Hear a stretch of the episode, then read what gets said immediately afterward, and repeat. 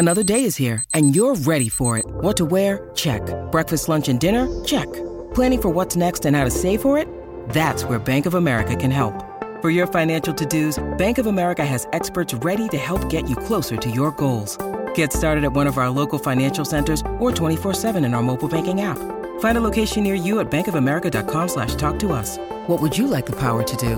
Mobile banking requires downloading the app and is only available for select devices. Message and data rates may apply. Bank of America and a member FDIC. This episode is brought to you by La Quinta by Wyndham. Your work can take you all over the place, like Texas. You've never been, but it's going to be great because you're staying at La Quinta by Wyndham. Their free bright side breakfast will give you energy for the day ahead. And after, you can unwind using their free high speed Wi Fi. Tonight, La Quinta. Tomorrow, you shine. Book your stay today at lq.com. This is the story of the one. As a maintenance engineer, he hears things differently. To the untrained ear, everything on his shop floor might sound fine, but he can hear gears grinding or a belt slipping. So he steps in to fix the problem at hand before it gets out of hand. And he knows Grainger's got the right product he needs to get the job done, which is music to his ears. Call, clickgrainger.com, or just stop by. Grainger, for the ones who get it done. Slate Money is sponsored by OneHub, letting you securely store and share your business files online. Featuring the all new OneHub Sync, the fastest way to keep all your teams working from the same page. Try it for free, and Slate Money listeners can receive a special discount by visiting onehub.com/slash money. And by Trunk Club. Answer a few simple questions about your look, style, and size, and receive a trunk full of great looking clothes that fit perfectly and make you look amazing. Only pay for the clothes you keep with no ongoing subscription, and shipping is free. Go to trunkclub.com slash money. And by ZipRecruiter. With ZipRecruiter, you can post your job to over 100 job sites with a single click and an interface that's easy to use. Right now, you can try ZipRecruiter for free. Go to ziprecruiter.com slash slate money. That's ziprecruiter.com slash slate money. Hello, this is James Ledbetter, editor of Inc. magazine and host of Inc. Uncensored. It's our podcast that you should listen to if you are interested at all in technology, entrepreneurship, cool companies, social media, angel investors, drones, startups, and just about anything else that hits the like buttons of the fine people who write for Inc. magazine and Inc.com. We thought you, Slate Money listeners, would be interested in Inc. Uncensored, so we're putting a short excerpt from this week's episode at the end of this episode. Thanks for listening, and I'll be back later. The following podcast contains explicit language. Hello!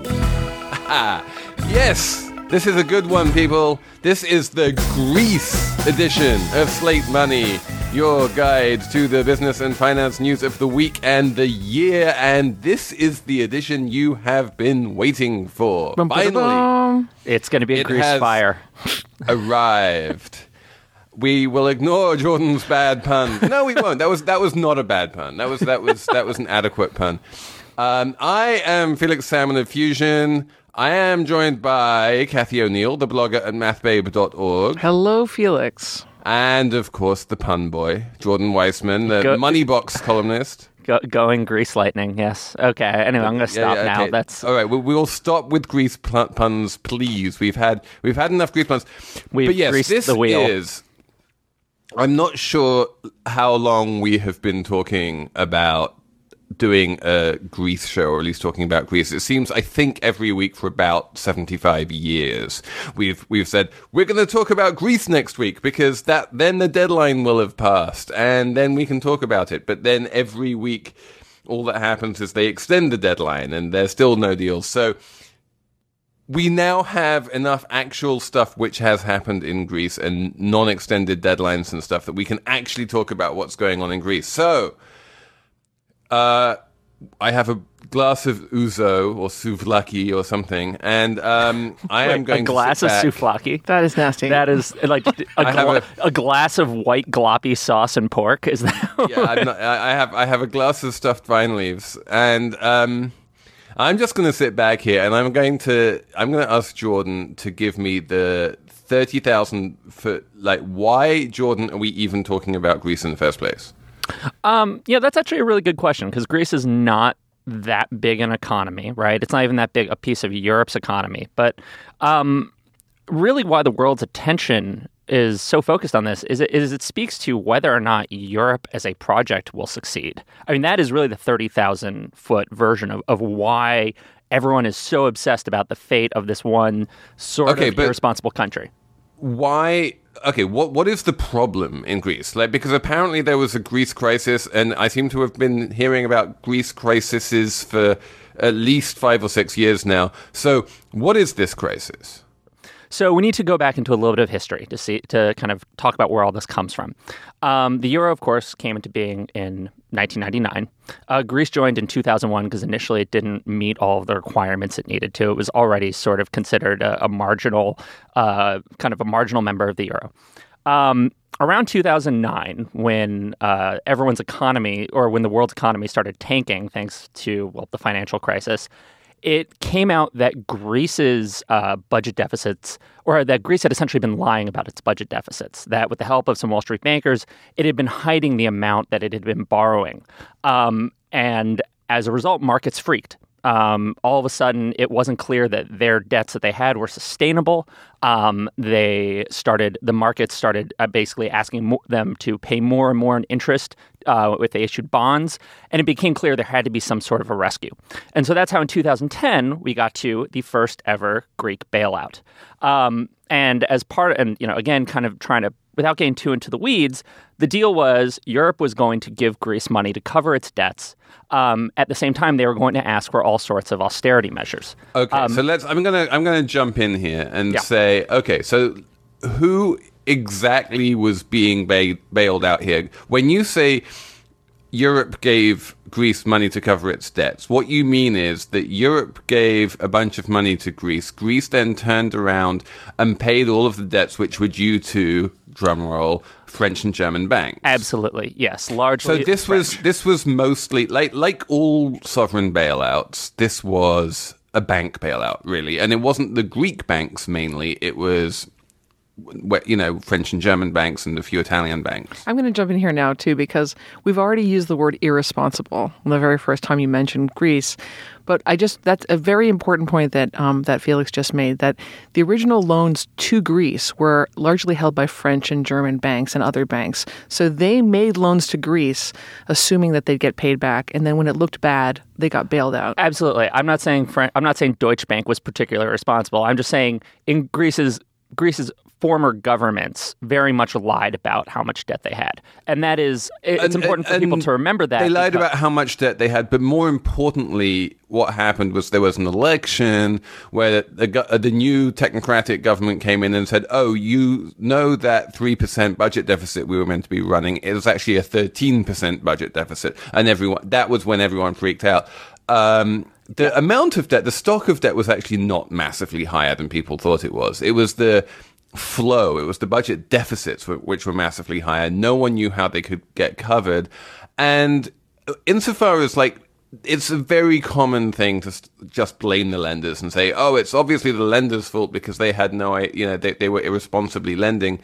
Um, which to a certain degree is true, but also to a certain degree, it was government policy that under the terms of you know Basel banking regulations, which were set by the regulators in Germany and the world, um, all eurozone sovereign debt had what was known as a zero risk weighting, which meant that if you lent money to Greece, you didn't need to hold any capital against that loan. Thank you so much, Felix. I was going to bring that up because I actually Okay. worked at like RiskMetrics, which sort of tried to define the risk of other of banks holdings and hedge fund holdings. And this was something that I never understood when I was working there. Like, why, by definition, is sovereign debt, any kind of government debt, like considered zero risk when obviously there is history of default? And the answer to that question is very simple. The answer to that question is that the regulations are made by sovereigns, and sovereigns want to make it as easy and you know as, as possible for banks to lend them money because that way they get cheaper money. Yeah, I, I mean, I think uh, again, just to kind of simplify, there was this mass delusion that uh, lending to Greece was as risk free as lending to Germany. Um, and that just was not the case, but it allowed Greece to continue along.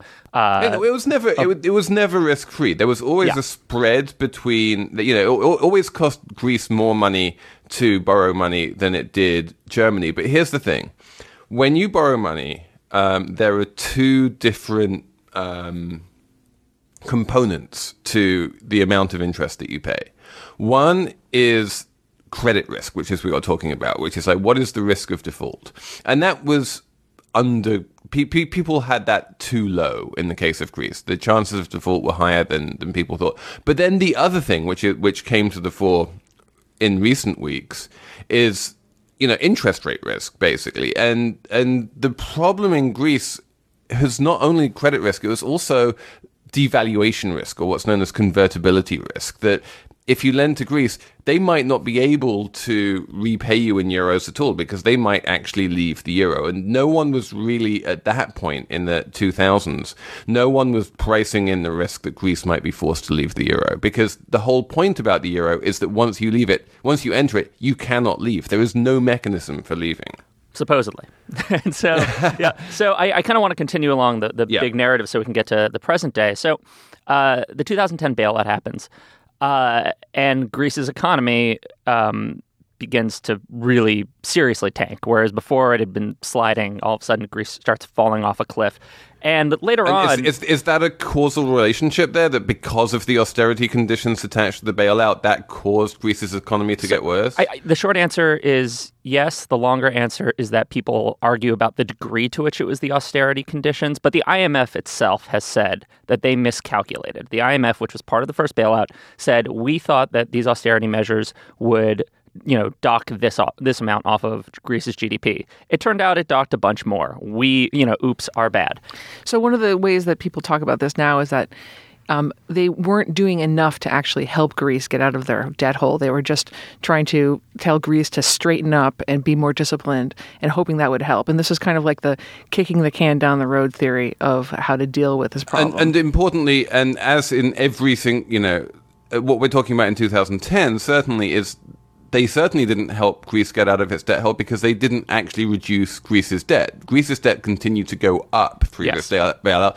It was just, it was less and less being held by the private sector and more and more being held by the public sector. And we have to be clear about exactly.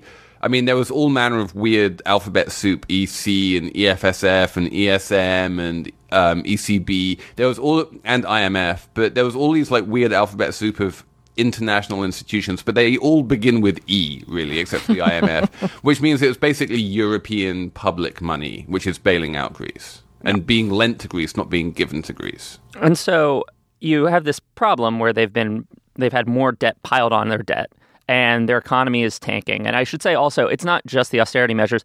In general, um, the euro is probably too valuable for Greece. Greece, we, we've probably talked about this before, but Greece probably needs a weaker currency for its economy to really thrive.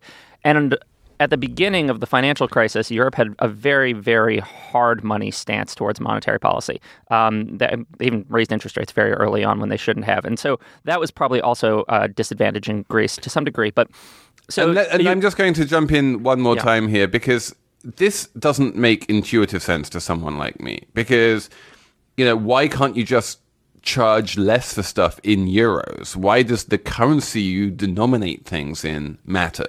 Well, that's actually that that is what they um, wanted Greece to do. This is what they call an internal devaluation, which means essentially you need to cut your labor costs, you need to pay people less, you need to decrease your prices in euros. The difference is in that takes a lot of time. That's very difficult. It's very painful because people actually see their wages falling. It scares people.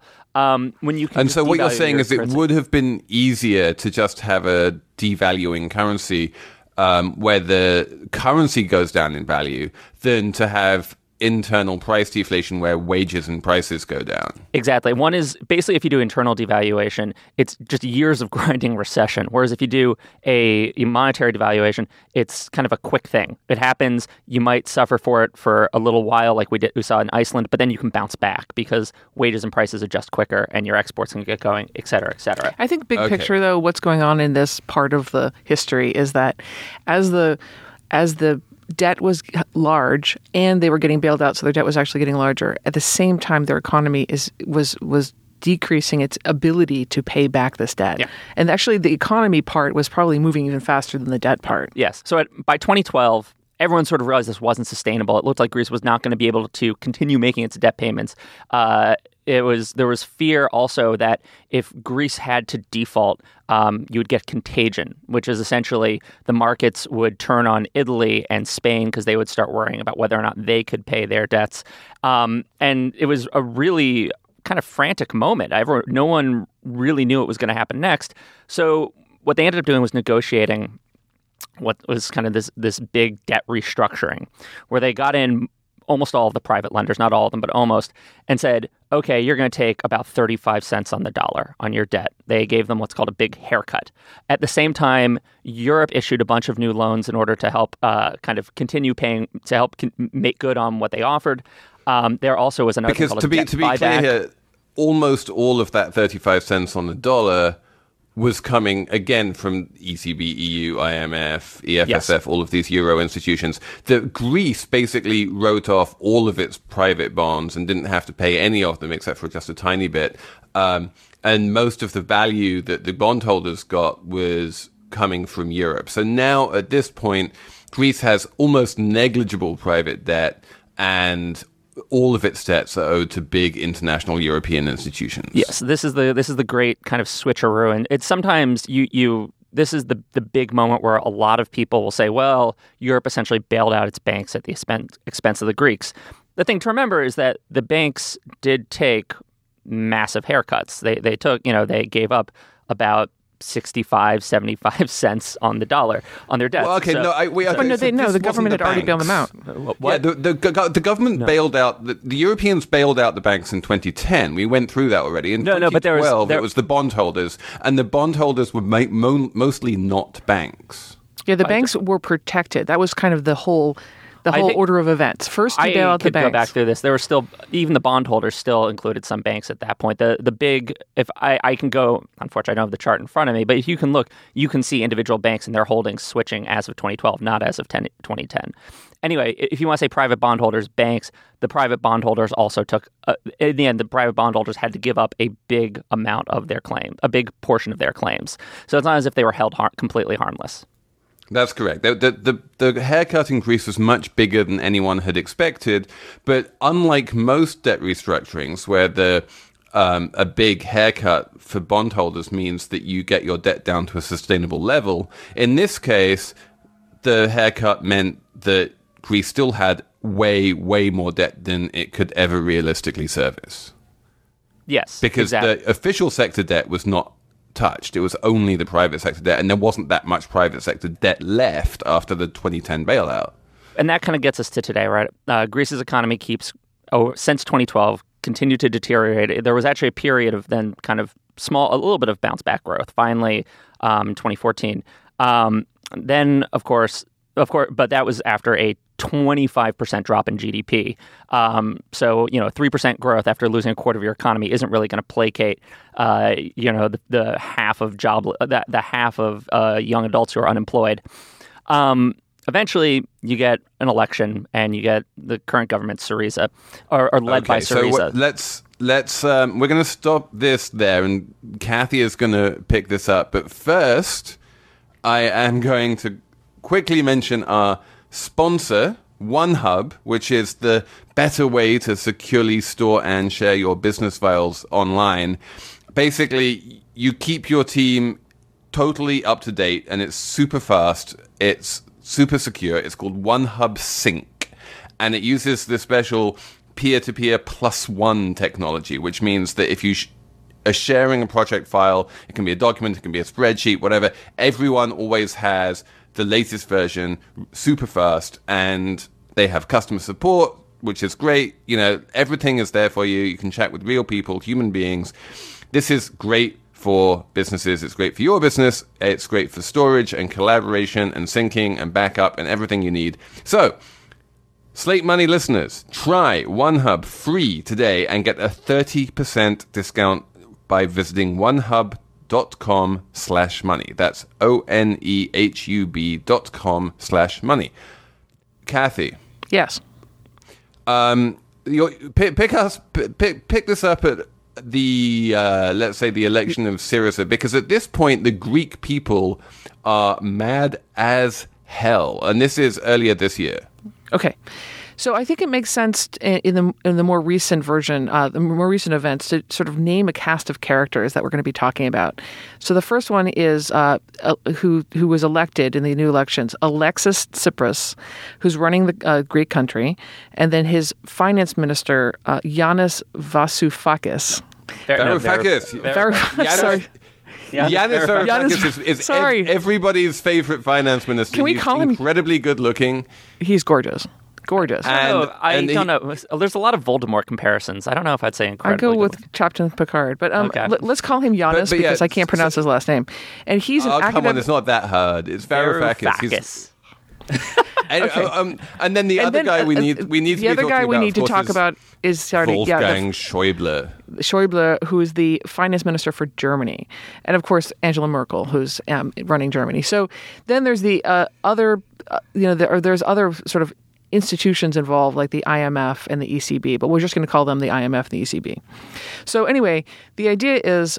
Um, Alexis Tsipras is in, is elected by the people who are very very frustrated with this continuing recession, almost maybe depression, um, very high unemployment for young people, and they want uh, the newly elected government to um, negotiate better terms, like more debt um, forgiveness and better like less austerity measures, and that's exactly what these guys try to do, but they fail. That's sort of the story up till now. And the story is that Yanis Varoufakis is a professional economist. Now, the first thing you need to know about finance ministers is that they are almost never economists.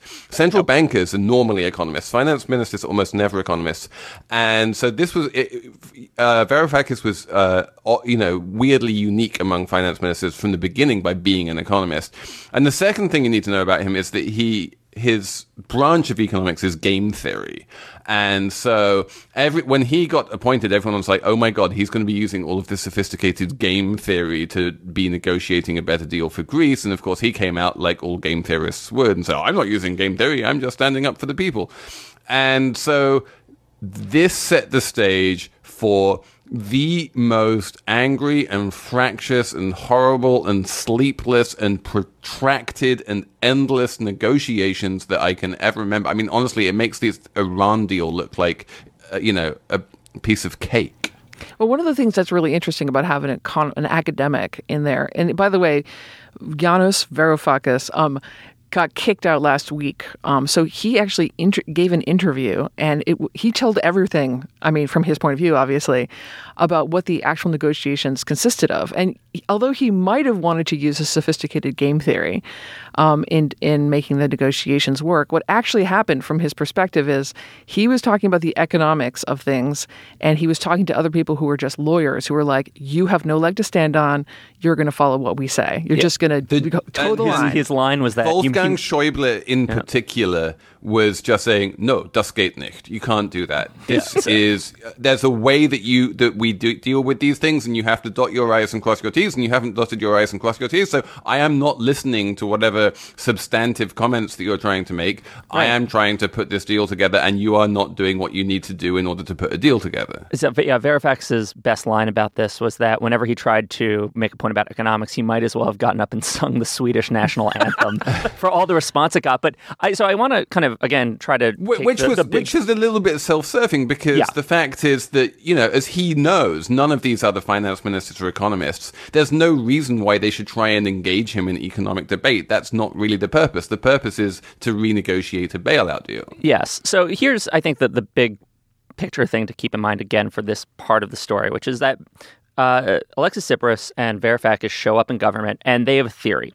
which is that the previous governments uh, that had run Greece had not fought hard enough and had not threatened the possibility of default um, realistically enough to scare Europe into giving them a better deal, and that they were and they were convinced that if they just made a a realistic showing, if they if they really made Schäuble and Germany and the other Northern European countries believe that Greece would default and possibly exit the euro if it couldn't get a good enough deal, but probably just default it, this would finally get some movement, that this, they, they would win some concessions. The problem with this is that eventually Germany decided it wouldn't be so bad if Greece left the euro. And there's a reason for this, which is that compared to 2012, Europe had done a lot in order to make to contain contagion, like we were discussing before. Had done a lot to make sure that if Greece did leave, they were prepared to take care of whatever kind of fire broke out in the financial markets. By and part of this was through the ECB, which we've talked about, their QE program, they're buying bonds. That plays an essential role in this. Also, there are other bail- there's a new permanent bailout fund that essentially could be used to deal with banks in But really, all you need countries. to look at here is Spanish bond spreads, which you know is a, is a very sort of geeky thing to look at. But back in 2012, when people were you know really scared about Greece, or 2011, Spanish bond spreads were really high, and the and the Spanish government needed to pay a huge amount of money to borrow money because people were worried about contagion. Right now, Spanish bond spreads are basically zero. Sp- Spain can borrow at nothing, and no one is worried about it. And these things are entirely self fulfilling. If people are worried about contagion, then there will be a be contagion. If people are not worried about contagion, there will not be contagion. And the bond market was saying loud and clear, we are not worried about contagion. So I want to just jump in here and agree with you guys that the the biggest mistake they made was kind of this wishful thinking that if they had the democratic vote, if they the, voices of the Greek people were against austerity and for better negotiations, and they also wanted to stay in the European Union and the eurozone. Um, then somehow that was going to just the, by the force of their conviction going to help. But on the other side, um, the, the Germans, uh, which were leading the other side, the negotiations, the other side had actual preparations for kicking the Greeks out. Number one, and that was real, real preparations. Whereas on the Greek side, they were like, "Oh, we're not going to do those preparations because we want to show you that we have good faith in these negotiations to make them work." And on the and the other thing they had on the German side was the ECB. They basically controlled the ECB, which which is to say, they controlled the um, extent to which Greek the Greek banking system was actually working. Yes. So the, the key thing here is that Greece's banks are alive entirely at the mercy of the European Central Bank, um, which has been giving them emergency lending. A few weeks ago, there was the referendum um, that uh, we, you know, that made huge news around the world, where essentially the Greek voters came out and rejected the austerity policies that Europe had offered. Um, when they called that referendum, the ECB basically triggered a run on Greek banks by saying we're not we're going to cap the amount of emergency lending. They didn't even revoke all the lending. They just capped the amount. That's the power that, and they nearly destroyed the Greek banking system just by doing that. That's the power they have over Greece's economy. Right. That and that was Alexis Tsipras's like attempt to gain leverage over the negotiations, and it totally failed because the totally they just does. Turned so- around and, and So- closed so up this, the banks. So this was the this was the the the saddest referendum. Like referendums are rare and important things, and they and they are you know they are a one-off opportunity for a population to make a momentous decision one way or the other for the future of how their country is run in some important way.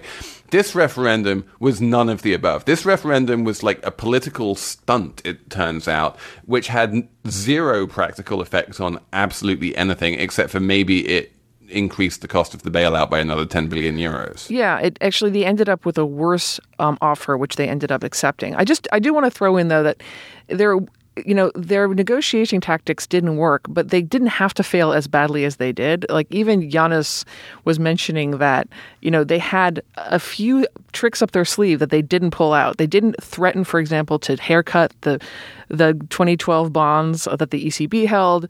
They were uh, thinking of also um, issuing IOUs that they. They, So this could have was, this was actually do. the point at which Yanis Varoufakis gets fired by Yeah. Alexis Tsipras is when he gives an interview after you know on about two hours sleep over a, a week to Mm-hmm. Ambrose Evans Pritchard of the Daily Telegraph saying, "Yeah, we should really have started issuing scrip a week ago." Right. You know, we should have basically effectively devalued a week ago. I mean, they and- also had another crazier plan, which Yeah. was well, it's not totally crazy if you want to exit the euro, but the, the last step was they were going to seize the Bank of Greece. Essentially, they were, which Yeah. is the, uh, essentially a part of the European Central. It, it, the Bank of Greece. It's easiest to think of it as a emanation of the European Central Bank. Um, they were just going to take it. they were going to take the Central Bank, which really I think just would have ended with them leaving the euro because they said, okay, well, you have your bank, go. One of the ideas, so one of the the ideas one- I thought was pretty cool that my friend came up with was like they could have also, if they wanted to play hardball, because after all, Germany was playing hardball with the ECB, they could have just said, "Hey, you know what? We're going to issue pass or European passports to all the Syrian refugees that came on our shore." they, the truth is, they never played hardball. They always assumed that Germany wanted this to work, and it turns out Germany doesn't seem to want it to work. Well, I think yeah, that, and, and to this day, the Germans, and especially the Finns, and even you know, even possibly the Spanish, although that's a bit weird. They they kind of have got to this place where they want Germany to leave, and Wolfgang Greece, yeah. Who's also operating on two hours sleep and is just going completely insane at this point, starts literally talking and wanting to put in the final deal this thing about a time out, he called it, which is the single most insane concept that anyone's come up I, with. I don't yet. think it's that insane. I actually, I, I'm the only person I know who's tried to defend this, but I do not think. eh, Felix, give the explain explain why you think it's insane, and then I'll try to defend it. So, so Schäuble's idea is that you can exit the euro for five years, and then if you somehow have a massive rebound in your economy, and the Germans come around and suddenly start loving Greece, then maybe we'll let you back in again. Yeah. So if you take it seriously and on its face value that that's the plan, that's insane. Because the thing about leaving the if the thing about leaving the euro is that all of the pain comes immediately. Right, you have a potential financial crisis that follows. Um, then you have to try and rebuild your economy. And by the time you've rebuilt your economy, why on earth would you go back to the old system that caused all this havoc to begin with? However, if you just think of this as a way of easing Greece out of the euro permanently, and then they never really plan to come back, But it's not maybe it's- easing. All of the pain, as you say, comes at the beginning. There's Well- no ease about it. legally there are some things like it might they might get to keep EU membership, you know, while they're in this temporary timeout. Sure, I mean you can be Yeah. you can be part of the EU. With no one's talking about them leaving. Well, I mean, Well, no, there are people about talking them about leaving that. the EU, but Yeah. but Schäuble was not talking about. Well, I think in Schäuble's mind, actually, this is that's part of it because he's a bizarre. So Germany's finance minister is a very, very literal minded, incredibly legalistic person. I don't know if it's out of convenience or if this is just how he thinks, but whereas pretty much everyone else in Europe thinks, okay, well, we can bend the rules here, we can bend them there. He's like, no, we must, you know, you must follow. He, he's he's kind of the ultimate German stereotype. He's just like, you must march along with the rules. Like that's it. So I think he really is looking for legalistic ways to kind of ease Greece out while he, you know, at the same time, in his mind, by getting rid of them, making the remainder of the European Union stronger. I, I disagree that that would be the outcome. But I mean, the five years, the five in the five years is the most ridiculous part, right? Like the, the basic point that you can leave the euro uh, zone and then someday in the future possibly join it again when you're in good shape. That doesn't seem un, unrealistic, but five just does sounds random. yeah, no, five is sort of like I, I so, an easy number. So in any case, the the referendum happens. It does nothing, uh, and then when push comes to shove, Alexis Tsipras ends up agreeing to precisely the thing that he was elected to say no to, to precisely the thing that there were, he called a referendum to say no to, and that the Greek people did say no to. It's no actually to. worse than the thing that referendum yeah, said no he, to. he winds up saying yes to all of it, and it's this incredibly sort of humiliating moment in Greek history. I'm going to now talk about debt, but before I talk about debt, we're gonna we're gonna bring this this part of the podcast to a close, and I'm gonna talk to you about something much happier than Greek misery, which is my new sweater. Can you believe that? It's like that's uh, no, I, mean, can't, Felix. this is I I have a really awesome new super soft gray cotton cardigan hoodie thing from Theory. It is awesome and I got it from Trunk Club. And this is literally how easy it is. You go along to trunkclub.com and then you sign up and you talk to a person, a real human being who talks to you, finds out what you like, um, you know, knows your sizes, your tastes, everything like that. And what I said to my person, who's called Megan, who's lovely, is I, re- I really need a cardi for sort of lying around the house. It needs to be comfortable. Sometimes I, there are things, I'm fussy about these things. It needs to be all natural fibers. I don't want um, too tight ribbing around the wrists because sometimes I wear, you know, French cuff shirts and stuff, and I want to be able to just throw it on. It needs to be comfortable. I, was, I had this long list of demands and requests. And then what happens is I get this beautiful cardboard trunk in the mail.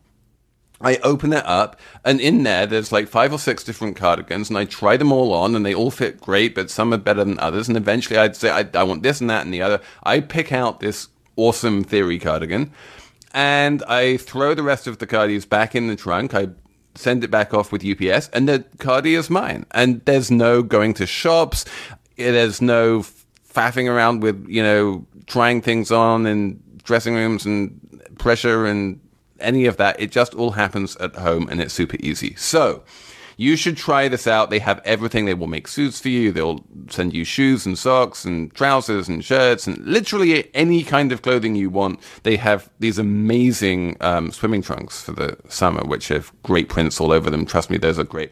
Go to trunkclub.com slash money. You'll answer some simple questions. You'll get put in touch with a stylist and then you will be happy.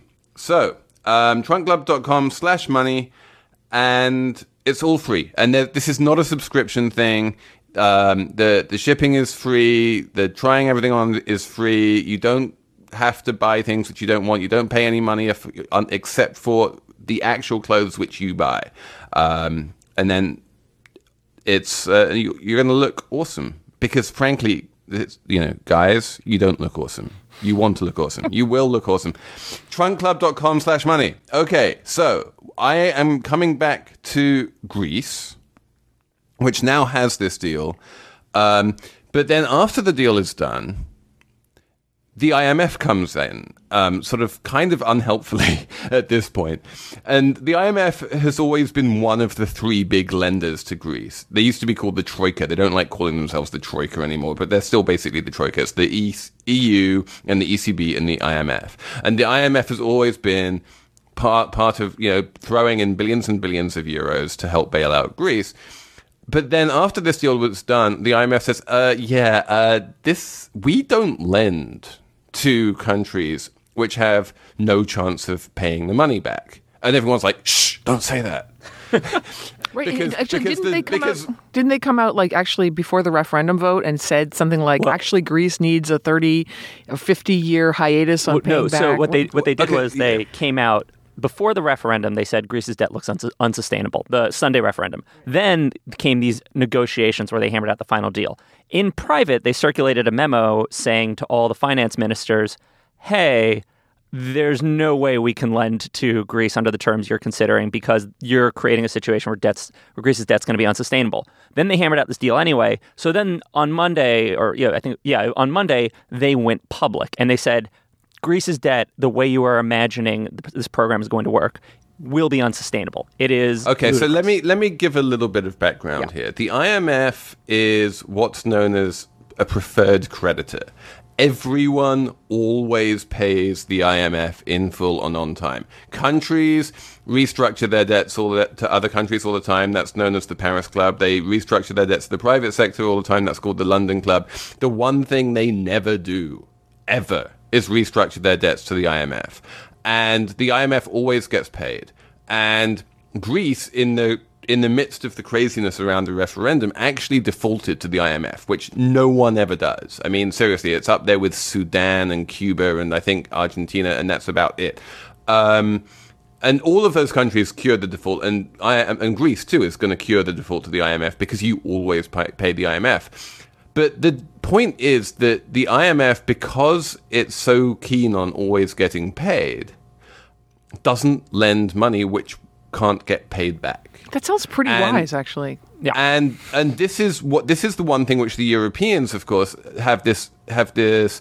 It, the the the technical term is you know delay and pray or extend and pretend or you know whatever you want to call it um, they will just keep on lending money, which just comes back to them. Most of this bailout money, you have to understand, is basically just money so that Greece can pay the interest payments back to the people who are lending Greece the money. You know, it's this big circle, and so they they just keep on lending more and more money back to themselves, which persuades them that they can pretend that Greece's debt is sustainable, even though everyone knows it isn't, and that Greece is never actually going to be able to pay back all of this money. So the IMF is basically the kid saying the emperor has no clothes.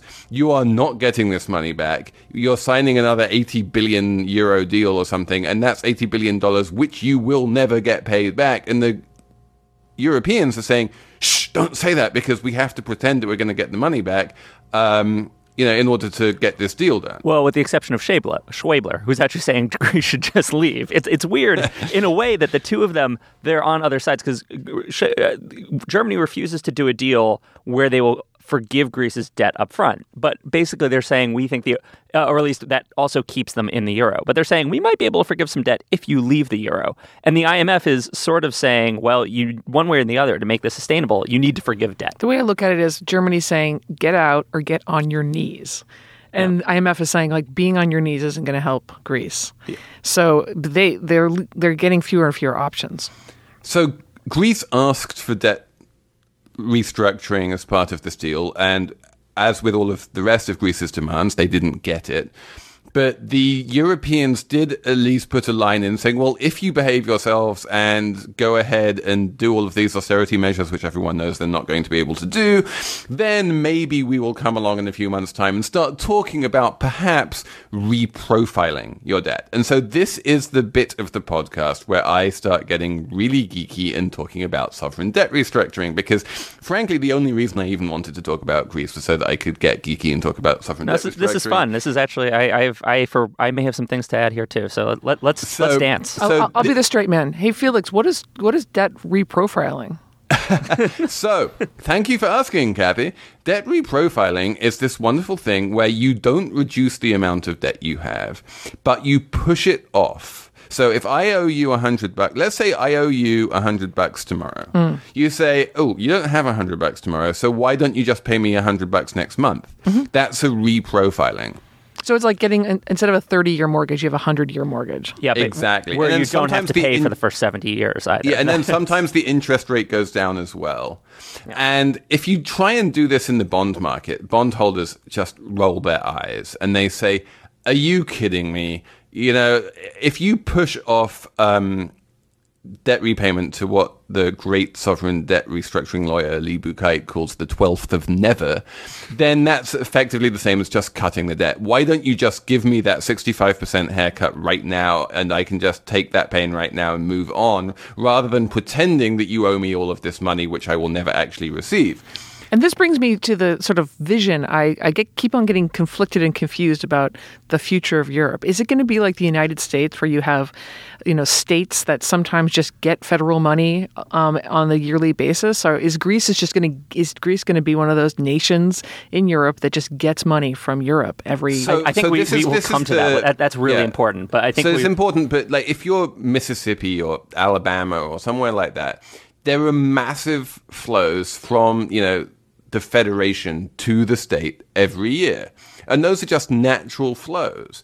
And no one is pretending that they're loans, and no one is pretending that they have to get paid back. It's just part of the f- way that money flows around the federation. Can, can I can I put that in slightly more a little bit more English? Just because instead of saying flows, what Felix is saying is if you're in Mississippi, you've got tons of federal money coming in every year in the form of food stamps, in the form of highway funding, things along those lines. The U.S., the United States. Um, my friend Matt O'Brien at, at the at the Washington Post likes to point this out all the time.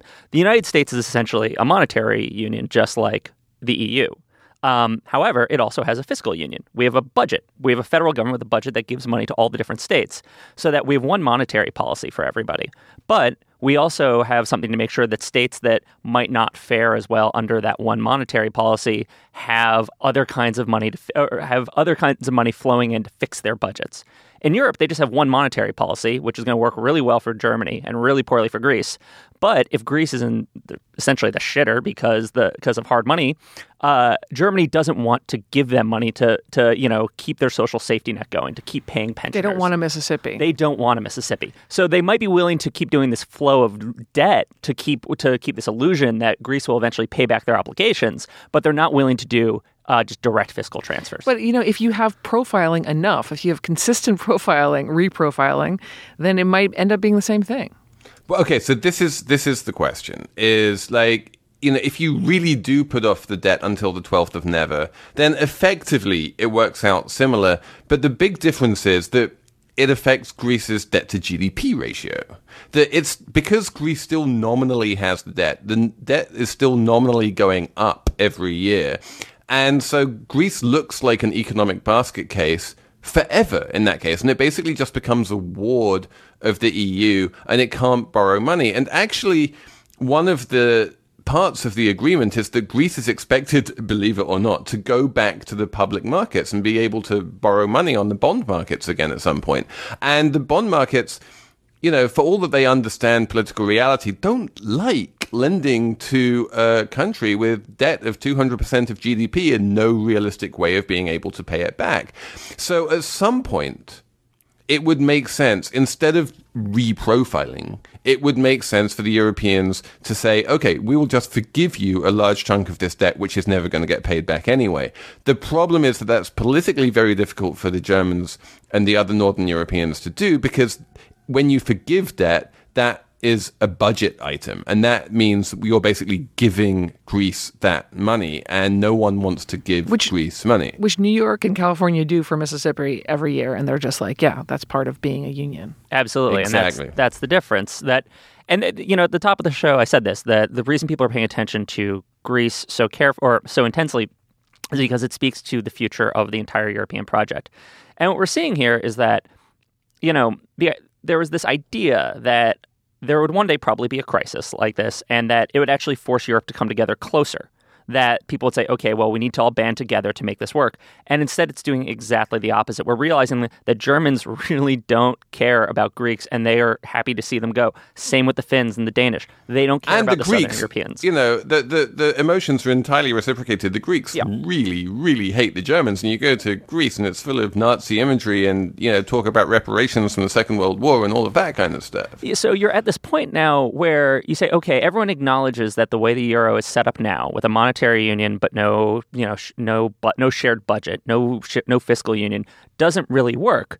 But there's obviously no political appetite to actually turn themselves into one giant, you know, fiscal, monetary, and political union. There, just, there isn't. There's no appetite. No one wants to do it, and it's, it's okay, hard to see it ever happening.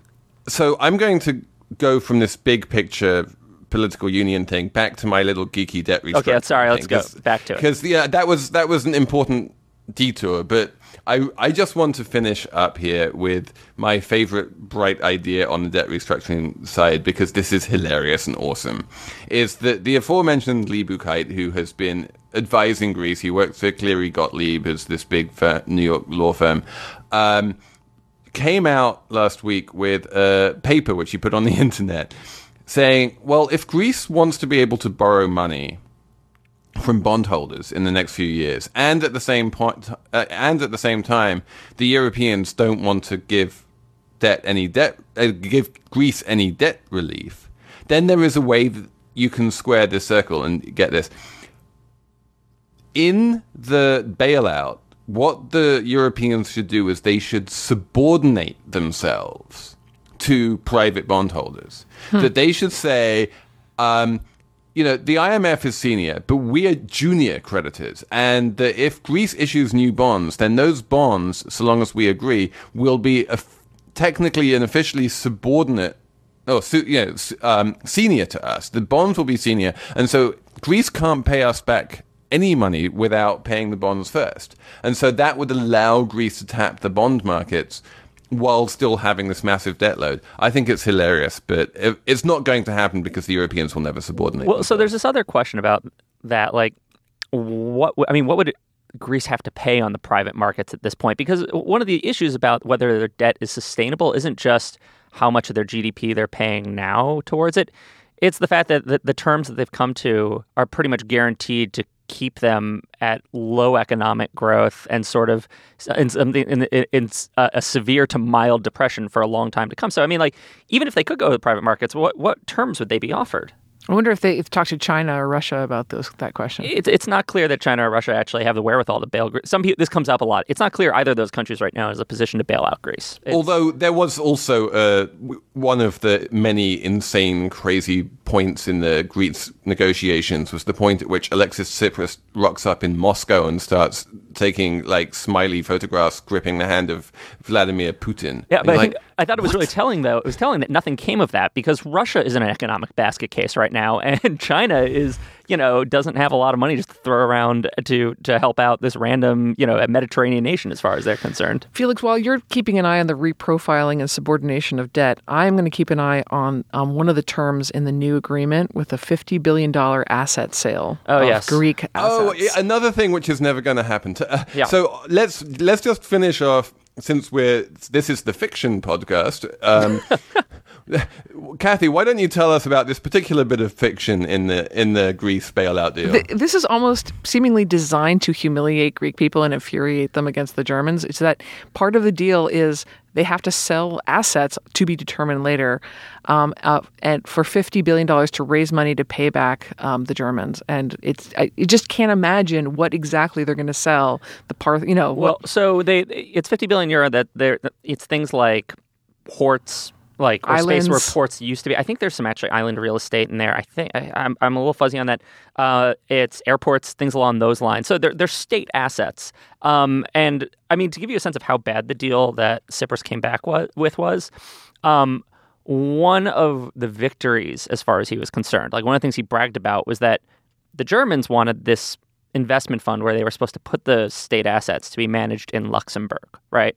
That they were going to take their state assets and, and hand them over to people, uh, to foreigners, essentially, to sell off. Tsipras managed a deal where he got to keep the privatization fund in Athens and managed in Athens. Woo and this was, fucking who. yeah, this was like his big victory. But that was like all he had to brag about. Like that was how severe. how does that guy sleep at all? I don't think he but does there right is now. there is no yeah there, there is absolutely zero zero point zero that could be my number this week zero is the chance that Greece will be able to raise 50 billion euros by selling off assets. It's just not going to happen. They've tried it before. The, the privatization has been part of every single bail, Greek bailout in living memory, and they've always said you should be getting three or four billion euros a year, and they've managed to get like 500 million euros, and now they want 50 billion. It's it's just it's not going to happen. So yeah, I mean, this is like I think it's an it, it speaks again to aside from the they're pretending that they'll ever pay back the debt. They're pretending that they can come up with mechanisms like this to pay back the debt. Um, it, the whole bailout is sort of this one mutual delusion. It's a- theater. Yeah, it's theater, It's theater. So but with we will come to the we will come to the end. We will we will come back to Greece at some point, but I I feel that is a good first take at what on earth is this hilariously um, Horrifying. crazy and tragic, Greek- yeah. Greek tragedy. I mean, in the end, you know, in the end, the biggest number here is twenty five percent, and that's the unemployment rate in Greece. They're all And this- higher for and and fif- it's about 50 for youth. I mean, in the end, that's what all this is about: is that they have they they're going through all this theater um, because Germany and the Northern Europeans refuse to accept the reality that some of this debt has to be forgiven, or again, pushed. They have to be pushed out entirely. Although, I mean, to Yeah. be fair to the Germans, it's not clear that debt forgiveness would automatically make the unemployment go away, but No. it might help at the margin. No, no. Eh, eh, But there is, again, it's just the source of all this theater and uncertainty. And the fact is, it's been exacerbated by the last few weeks where you've had all the banks closed and the bank run, um, or the, the bank run that caused all the banks to be closed, um, which has knocked several points off GDP, probably. I mean, which is just intensifying the economic pain for all these people. Okay, so one last sponsor this week. You're going to be quite happy about this one because I can save you a lot of money on your recruiting costs. Because unlike Greece, we are growing, we are hiring people, and we are hiring good people, but hiring good people is not easy. And the way you hire good people is to go to ziprecruiter.com. It is the easiest and best and simplest and only sensible way to hire people. Basically, you go to ziprecruiter.com and you put your job posting up and it automatically winds up being posted to over a hundred different job sites with one click. It gives you the highest chance of finding the perfect candidate and you will basically be matched with one of over 4 million different candidates. It's kind of awesome. So try it for free. ZipRecruiter.com slash slate money. That's ziprecruiter.com slash slate money. Jordan, what's your number this week? Uh, my number is 32. It's not really economic, but it's my favorite number I've come up with or I've encountered this week, which is uh, maybe the perfect age to get married. uh, according to a new analysis by a professor named uh, Nick uh, Wolfinger at the University of Utah. Essentially, um, there's long been this kind of conventional wisdom um, in social science as well as just kind of popularly that the longer you wait to get married, the lesser your chances of divorce. And apparently, for a long time, that really was true if you looked at the numbers. But he analyzed, uh, I guess, a CDC data, a Center for Disease Control uh, data it, uh, for around 2006. And what he found was uh, now, if you get married, if you wait to get married past your early 20s and wait until about age, your late 20s or early 30s, your chances of divorce keep going down. But then, after you get past about 32, your chances of divorce start going back up. You're making it sound like divorce is a bad thing. Not necessarily. And, and, and wait, and this is CDC. Like CDC has it, like divorce is a disease now, which is measured by the CDC. There's, uh, it's like the National Family Formation Survey. I mean, CDC handles a lot of interesting stuff. My new thing is the good divorce. The good, so, so wait, hang on a sec. I need to ask you So, this. but Jordan, anyway- how, how old how old were you when you got married? I was uh, well tw- 29, so I, I got Um, married right around the perfect time. Cathy, how old were you? 25. Yeah, you were early. So yeah, you're, Well, you're, not you- really. You have a slightly higher chance of divorce. Well, I think I think I kind of I don't know if it's in the cards for me. nailed it. I got I got married at 33, which I think is kind of perfect. So well, yeah. So you were yeah, you're pretty good there because even though it, your chances started going up after 32, it's still there's fairly gotta- low. I mean, sorry, I'm a nerd, but conditional probability. Like, given that I've been married for almost 20 years now, I feel like my chances. Yeah, are no, going your yours have probably decreased to all but. Um, My Um, number, Cathy, my what is number, your number? is 483 billion. That's That's a big number. Yeah, it's an amount of money that China just put in to stem panic. Uh, they gave some a huge amount of money, um, access to a huge amount of money, 483 billion dollars um, in yuan, of course, to uh, for a liquidity provider who's just basically making sure that the market has liquidity, just trading their heads off so that people don't panic. Not good. Do you think it's going to work? No, I don't, Felix. What's your number? My number is five hundred and ninety-three million dollars, but okay, so it's a minion related number. Ooh. you you might have seen minions somewhere around you. Felix, in the past not only have I seen weeks. Minion, but I saw Magic Mike XXL and it was amazing. Sorry, I had to It- get that it- in. it is an amazing movie. Um, so, Minions the movie is an animated film which cost about $74 million to make. And $74 million is a lot of money for a movie, but not a huge amount of money.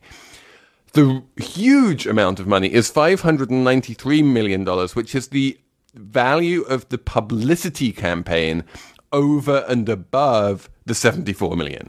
The, basically, about half of that is a, is a cash layout. So they're spending on the order of $300 million, which is four times the amount they spent on making the film, just to promote the film, buying ads, you know, buying posters. this is worldwide, right? This is globally, I assume, not just. But then the there's US. also there's they have this is my favorite one is they put stickers on half a billion bananas. They put minion stickers on half a billion. I'm pretty sure they didn't. They hired so much. They paid people to do that. one Yeah. guy just on every. That's a lot of stickers on- bananas. That's a lot of bananas. Um, and yeah, and then they started putting minions on cereal boxes and stuff, which you know apparently helps to sell cereal, but also helps to promote the film. If you add up the value of all of the promotion, it's six hundred million dollars. It's insane. That's crazy. Okay. Anyway, that is it for us this week. Uh, thank you for listening to Slate Money. Uh, do subscribe to the show. You can find us by searching for Slate Money in the iTunes store. Leave a review if you like it, and rate to us, as ever, please. Slate Money at slate.com. Many thanks to Audrey Quinn, the producer, and to the managing producer, Joel Meyer, and our executive producer, Andy Bowers. Slate Money is part of the Panoply Network, so check out the entire roster of podcasts at itunes.com slash panoply, uh, including Ink. You'll hear a bit about that in a minute. But we will talk to you next week on Slate Money.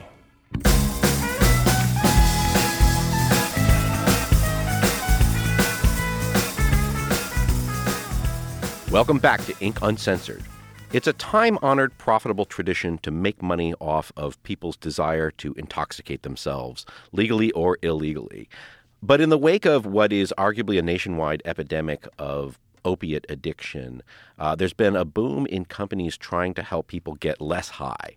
Uh, we all know about Betty Ford and Hazelden, but Will, you've been looking at some startups in this space with some different uh, approaches. What have you found? Yeah, so found some pretty interesting startups. First of all, there's no one big major player in the space making hmm. you know technology to help people keep sober but so and just like the rehab community most of it is mom and pop rehab facilities you know one guy owns a private residence so hmm. that that that's what what's could interesting go wrong? yeah i mean yeah we could dive pretty deep down into you know what's wrong with addiction treatment in the us which you know starts and ends with the five to ten percent success rate of the twelve step program. Uh, mm. But however, wow. moving on. However, however, um, yeah. So with um, let's see, one of the most interesting companies, fairly new, just released an app last week and already has twenty five thousand users. Is SoberGrid.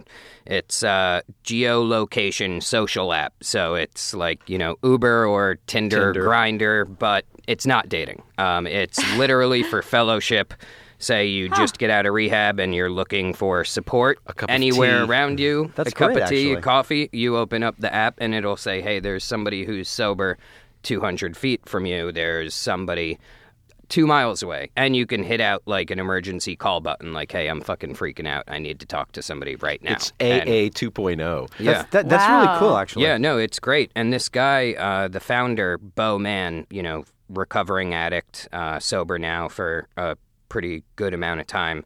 His goal in five years is to have 33 million users. And it sounds crazy, but it's a global app. He already has users, you know, across the U.S., Paris, London. And um, the global market for sober people with a smartphone is 250 million wait, people. wait, wait. So he just wants everyone who's not wasted at the moment to be logged yeah. on. Yeah, totally. In so many, in so recovery. many business models going the other way around. Yeah, you know? exactly. But you know, it, it's it's props to him. The because- anti Denny's. Yeah. right. Uh, and then you have um, Hoyos Labs, which we've actually talked about before. They're a biometrics company. They're working with um, some unnamed auto manufacturers in, in Detroit. So Cadillac. that narrows it yeah, down. Yeah, right. Uh, working for uh, you know biometric sensors inside a car that'll track your eye movements, and if you're drunk or tired, it won't start the car. But um, also, the National Highway Traffic and Safety Administration released, uh, they've been working on this technology since 2008 anti drunk driving. It's uh, the driver alcohol detection system for safety. It's basically two breathalyzers on the steering wheel. Supposedly, they're not that obtrusive. Um, or you can they have a fingerprint sensor on the starter for like you know those cars where you don't have keys you just press a button Why two breathalyzers? uh, just so you could do a double, like I don't, I don't know. I was gonna do some kind of double fisting joke, but it didn't work out. You know, feel like you're still For at the bar. passenger, maybe. Yeah. I don't know.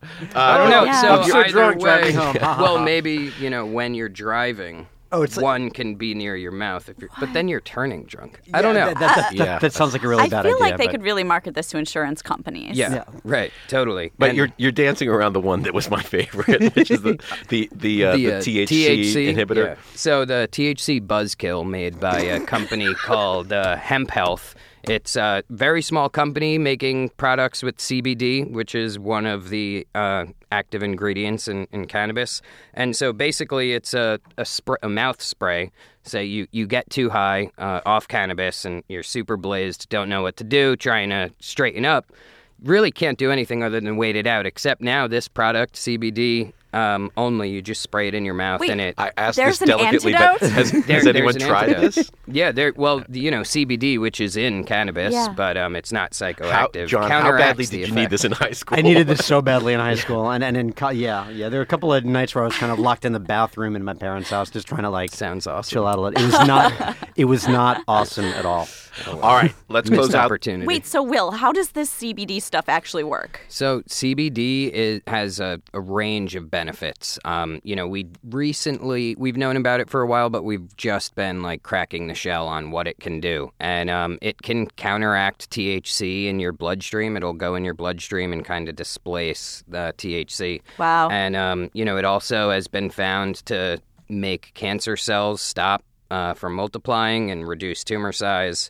Um, it's been helpful for Alzheimer's patients, like calming them down. You know, at, at some points, Alzheimer's patients can get very aggressive, especially towards caregivers. Hmm. Um, so there's a range of benefits, but this one in particular is slated at, you know, sobriety. Interesting. Yeah. And, uh, you know, I know we can laugh at all these apps trying to, you know, capitalize on addiction, which is, you know, fantastic business model for a lot of people, but it is, uh, you know, addiction is a terrible disease. And right now, more people OD and die on opioids than get killed in car accidents in this country. So I think it's great that, you know, there are some apps and some companies who are focusing on this space without trying to fleece people who are in a tough situation. Fair enough. Hi again, this is James Ledbetter, editor of Inc. magazine and host of the Panoply podcast Inc. Uncensored. I hope you enjoyed the brief tease we gave you today, and if you like it, please subscribe to us. You can find Inc. Uncensored at itunes.com slash panoply.